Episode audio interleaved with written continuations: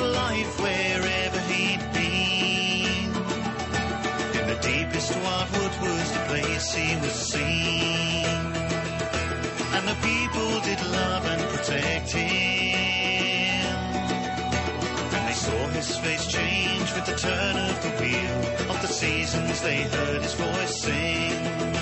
I'm the horn god, I'm the face in the trees. I'm the breath of the wind that rustles the leaves a green man in the wildwood I roam, Canossa I'm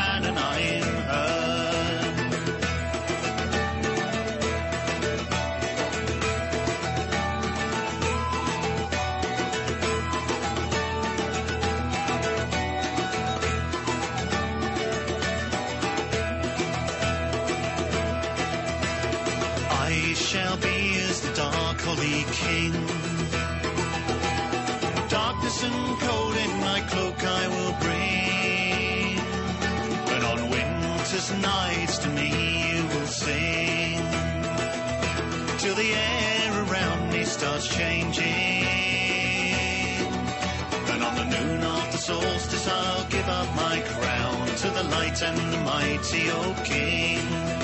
I'm the horn god, I'm the face in the trees. I'm the breath of the wind that rustles the leaves. I'm the green man in the wildwood I roam. Kanana, sign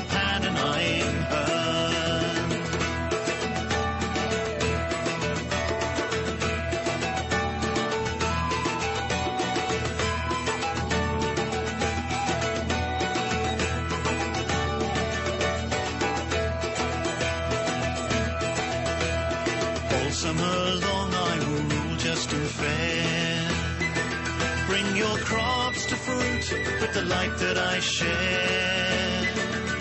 With fire and water from earth into air. Oh, but the wheel it keeps steadily turning. And on the noon of the solstice I'll give up my crown to the cold and the dark holy king. I'm the horn god, I'm the face in the trees. I'm the breath of the wind that rustles the leaves. I'm the green man in the wildwood I roam. Kanana, sign pan,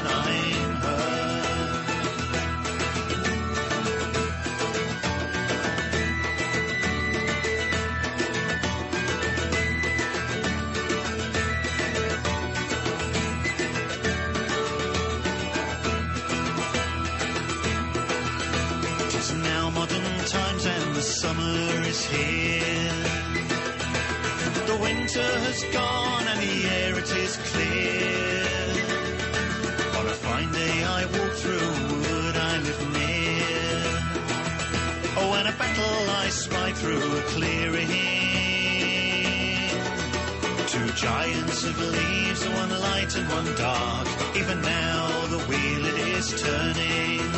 I'm the horn god, I'm the face in the trees. I'm the breath of the wind that rustles the leaves. I'm the green man in the wildwood I roam. Kanana, sign pan, and I'm heard.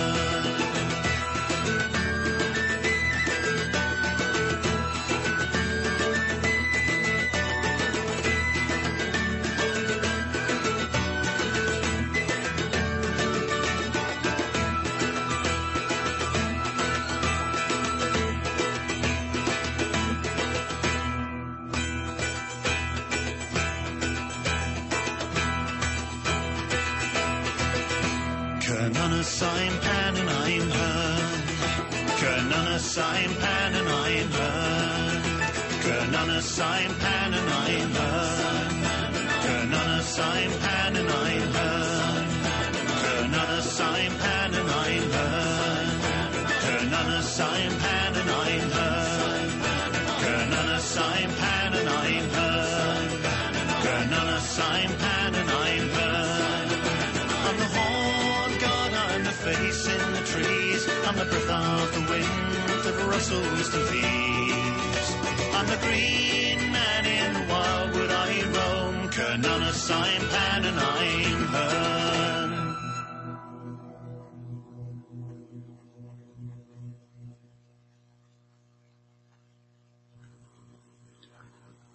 Are you ready for the end of the world? This is your community spirit, the show about caring, sharing, and preparing for the changes needed in the world as we know it. Let's bring back the circle again.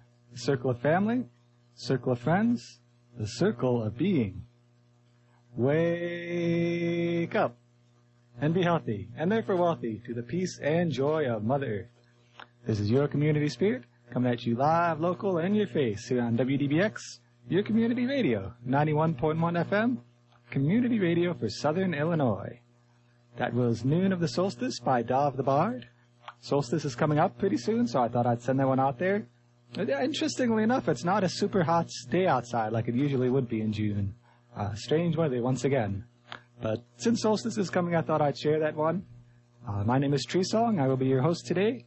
Our other usual host, Ord Energyman, is off on his South American adventures still, but he will be back soon. In the meantime, we've got plenty of news and happenings to share.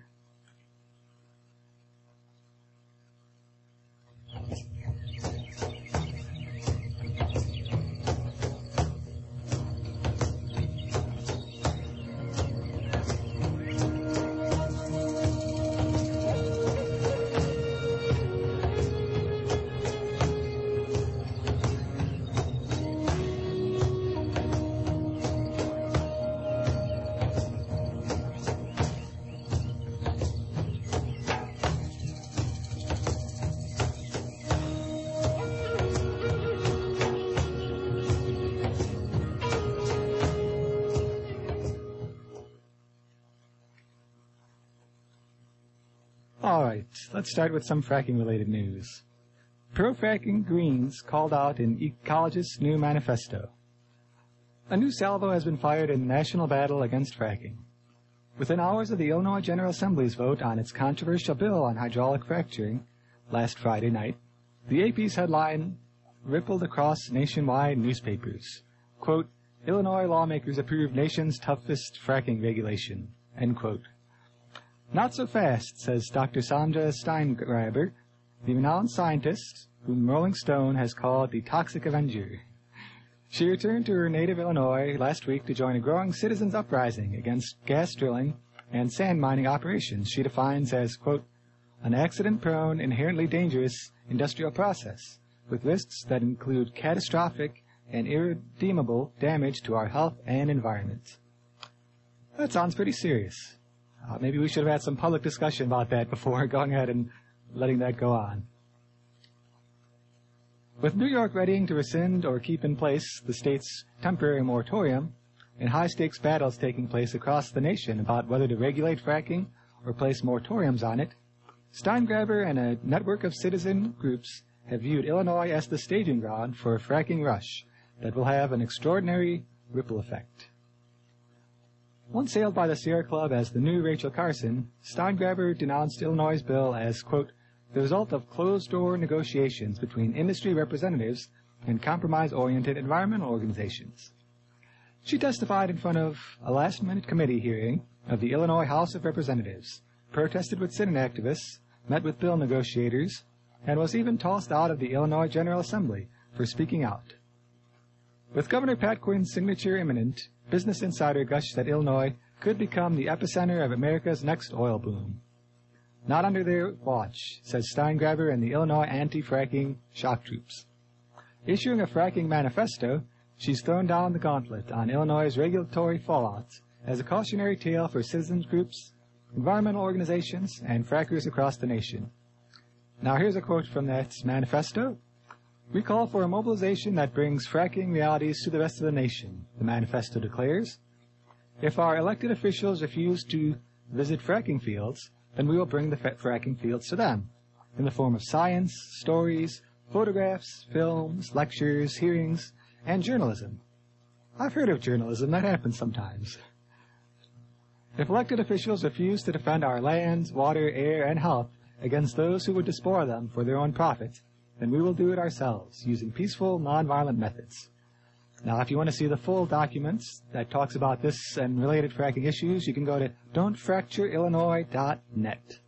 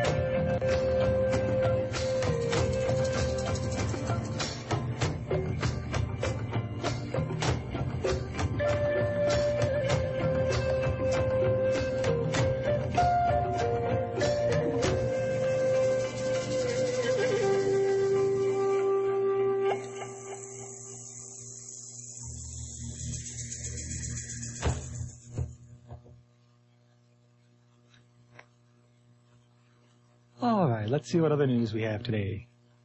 Gulf oil wells have been leaking since the 2004 hurricane. Oil has been gushing from a group of wells south of New Orleans since a platform at the site was wiped out by Hurricane Ivan in 2004. And it appears that nothing is being done to staunch or control the leaking. Efforts to cap the ruptures appear to have been abandoned in 2011. Instead of working to clean up or stop the spill, driller Taylor Energy Company is now providing the government with daily updates about the resultant slick. I, I, would like to, it doesn't have any copies of the updates in the article, but I'd like to read these. Uh, so, day 87. We still have not cleaned up the oil or done anything to stop it, but here's how much oil is flowing. Hope you have a nice day. Well, even though those, e- even that being the case though, they are sending some sort of updates, but even those updates appear to be half-baked. A long ribbon of oil can clearly be seen spilling out from the site, but Taylor Energy claims it's much smaller than does the NOAA. On June 1st, the NOAA reported to the Coast Guard that the slick was 20.2 miles long and a mile wide. I don't know about you, but that sounds like a lot of oil to me. That same day, though, a routine report filed by someone who activists assume to be a Taylor Energy consultant stated that the slick was 6.5 miles long. Now, I don't know my math very well. 20.2 miles, 6.5 miles, that seems like a mild discrepancy.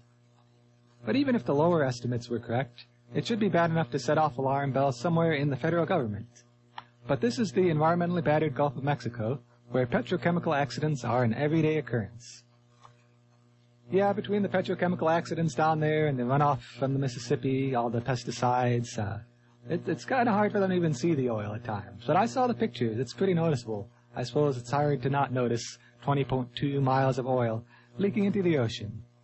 Uh, I'm sure the Gulf Coast is a wonderful place to go on vacation, but you may not want to swim in that oil.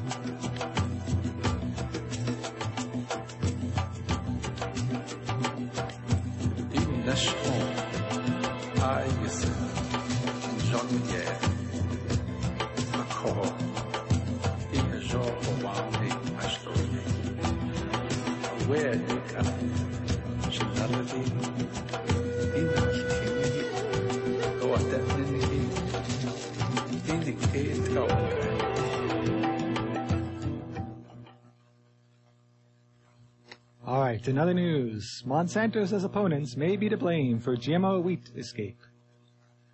A week after word got out that unapproved GMO wheat was found growing on an Oregon farm, Monsanto has announced the results of an internal investigation into the mysterious outbreak.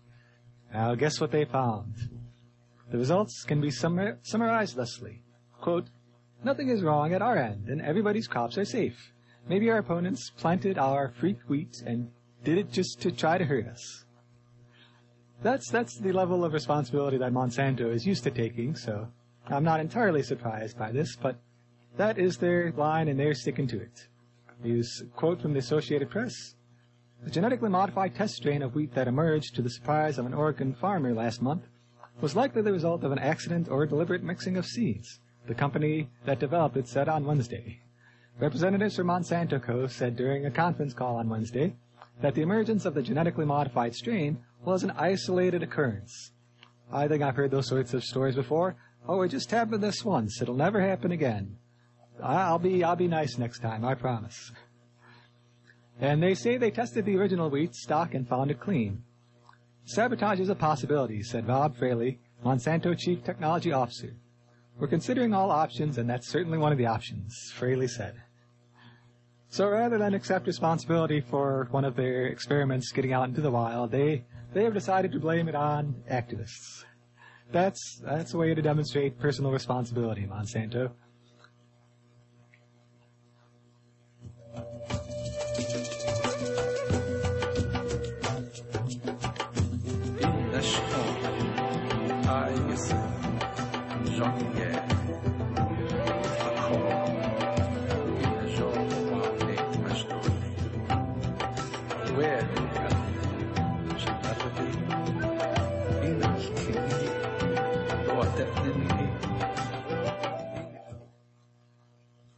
I don't have it handy. There's this great song called Food and Health and Hope that highlights the illustrious history of Monsanto. Uh, now, it's I actually haven't played it on the radio very often. I'm not sure if I have played the whole thing because it's about five, six minutes long. It takes a while to tell the entire story of all the misdeeds of Monsanto in song form, but it's definitely worth worth a check. It's a funny song, and Food and Health and Hope. I may try to bring a sample of it next week if I get a chance. But in the meantime, let's get on to some other news. Don't worry, we've got some good news here eventually, but we got another one or two more that are troubling. Arctic summers could be nearly ice-free in seven years. I suppose that's good if you want to go skinny dipping in the Arctic. Everybody get ready to grab your swimsuit and head north. The latest melting projections by government scientists suggest that the Arctic could be nearly ice-free during summer in seven years, or maybe even sooner.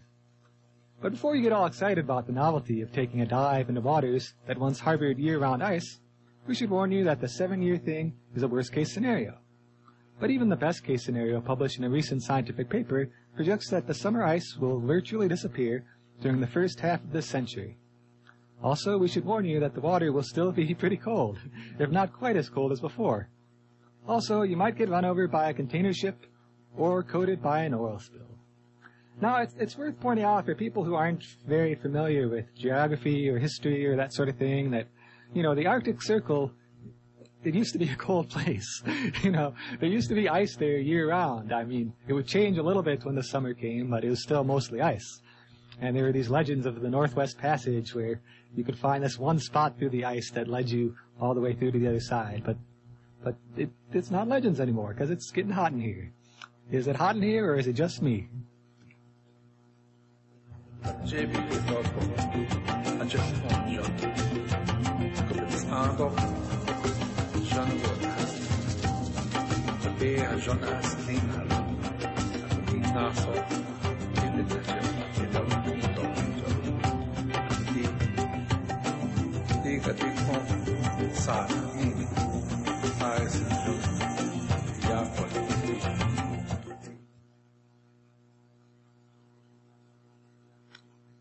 All right, another fossil fuel news. BP to pump one billion into its Alaska drilling efforts. Not content with wrecking the Gulf of Mexico's ecosystem, BP has announced that it is expanding its operations at the far northern end of the country on Alaska's northern slope. They plan to increase spending in the region by $1 billion over five years, increasing its fleet of oil rigs at the North Slope from seven to nine by 2016. The announcement came after state leaders reduced taxes on oil companies. In May, Governor Sean Parnell signed legislation that cuts oil taxes to a flat 35%, down from a progressive tax that went above 50% during times of high prices. So it looks like it's favorable conditions up there for massive amounts of fossil fuel extraction. You've got the ice melting, you've got the, the taxes going down. It, it's almost as though people want all the fossil fuels to be burned and put into the atmosphere. Sounds like a party time over at BP.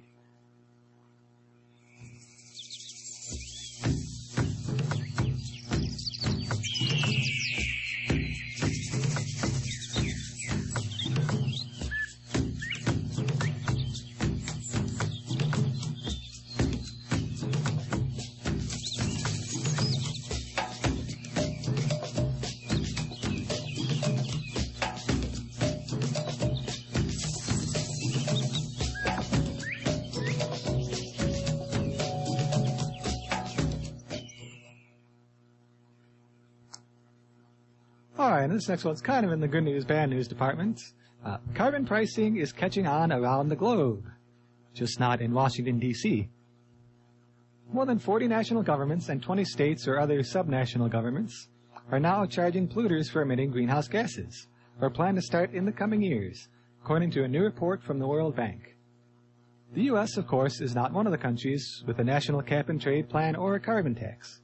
But California and parts of New England are pushing ahead despite Congress's refusal to act. All in all, about 7% of the world's greenhouse gases are now being priced. This is the equivalent of 3.3 gigatons of carbon dioxide out of the total 50 gigatons emitted annually worldwide. That may not seem like a lot, but says the report, quote, if China, Brazil, Chile, and other emerging economies are, are eyeing these mechanisms are included, carbon pricing mechanisms could reach countries emitting 24 gigatons of CO2 equivalent per year, or almost half the total of global emissions. So that's uh, that's progress on something. They're almost getting up to half. If if people follow through on their their initiatives to respond to the crisis. So I wonder if people in Washington D.C. are paying attention to any of that, and I wonder what they're considering for our strategies. More importantly, I wonder what we ourselves, the American people, are considering. Because even if people in Washington D.C. are sitting around not doing much about the issue, there's always plenty we can do. Not the least of which being asking those people in Washington, D.C. why they're sitting around just not doing anything about the issue.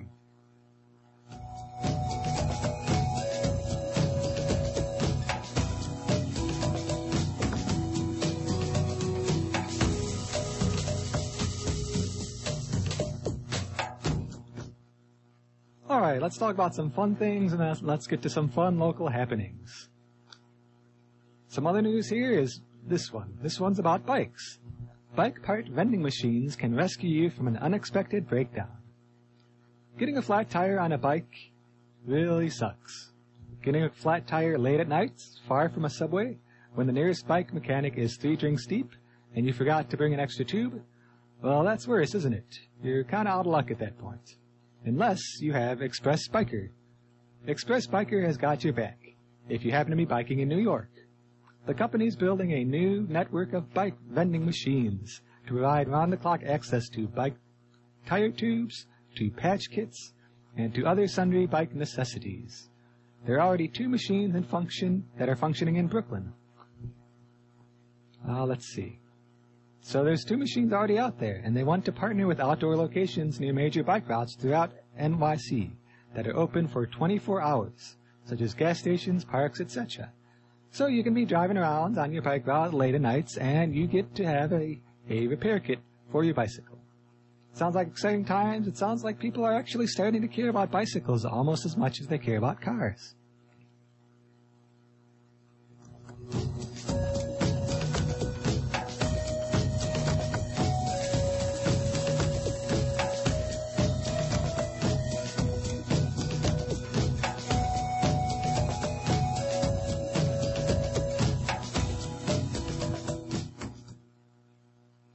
I've heard there are some people out there who care about bicycles even more than cars.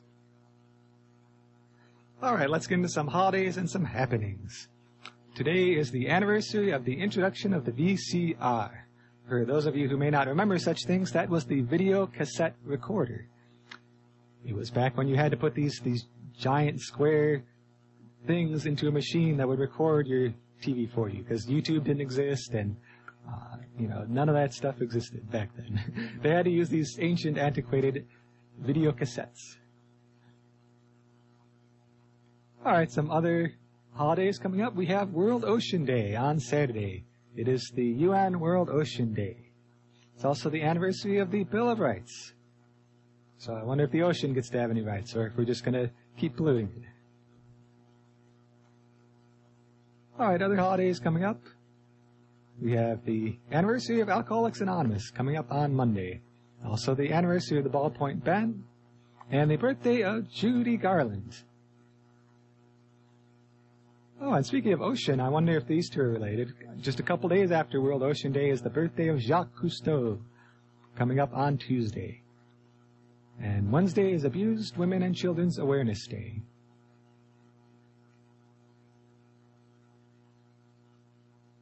So let's get to some local happenings and events. If you would like to have your happenings happen by promoting them to the public, you can send them to us at info at yourcommunityspirit.org. Let's see what we've got on tap for this week. First up, we've got open mic night at Gaia House Interfaith Center.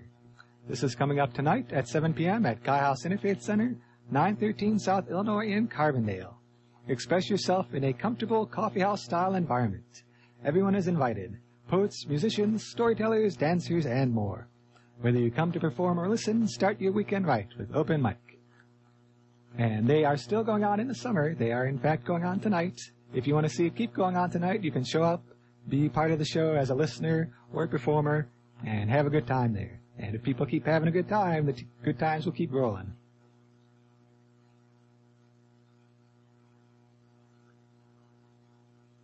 Let's see what else we've got on tap. We have the Carbondale Community Friday Night Fair. That is coming up tonight from 6 p.m. to 9 p.m. at the Town Square Pavilion in Carbondale.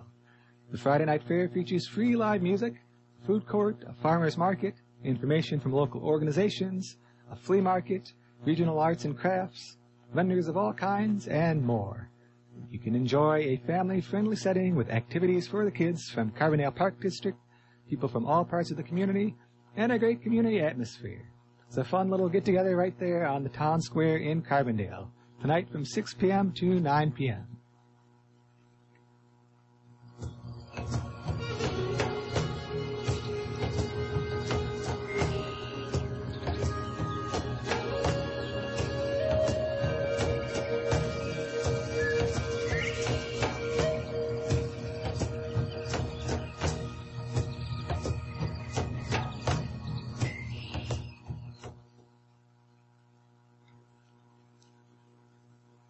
In other happenings, Southern Illinois is a land of farmers, among other things, and so there are many farmers markets going on in Southern Illinois. There are at least two going on right here in Carbondale on Saturday. There's the Carbondale's Farmers Markets happening on Saturday from 8 a.m. to noon, the Westtown Mall parking lot in Carbondale. Carbondale Farmers Market is celebrating its 35th year, and they have all sorts of goodies out there. They have the fresh produce that people always expect at farmers markets. They also have various plants, herbs, cut flowers, cheese, uh, arts and crafts. They've got some amazing stuff out there. Baked goods. It's a good time over there at Westtown Mall parking lots, Saturday mornings, 8 a.m. to noon. Now, the other farmers market is on the other side of town. It's the Carbondale Community Farmers Market on Saturday from 9 a.m. to 1 p.m. at the Carbondale Community High School. They provide a place for the community to gather, meet the faces of agriculture, and get the taste of all that Southern Illinois has to offer. They're from 9 a.m. to 1 p.m., rain or shine, in the staff parking lots on Walnuts at the Carbondale Community High School.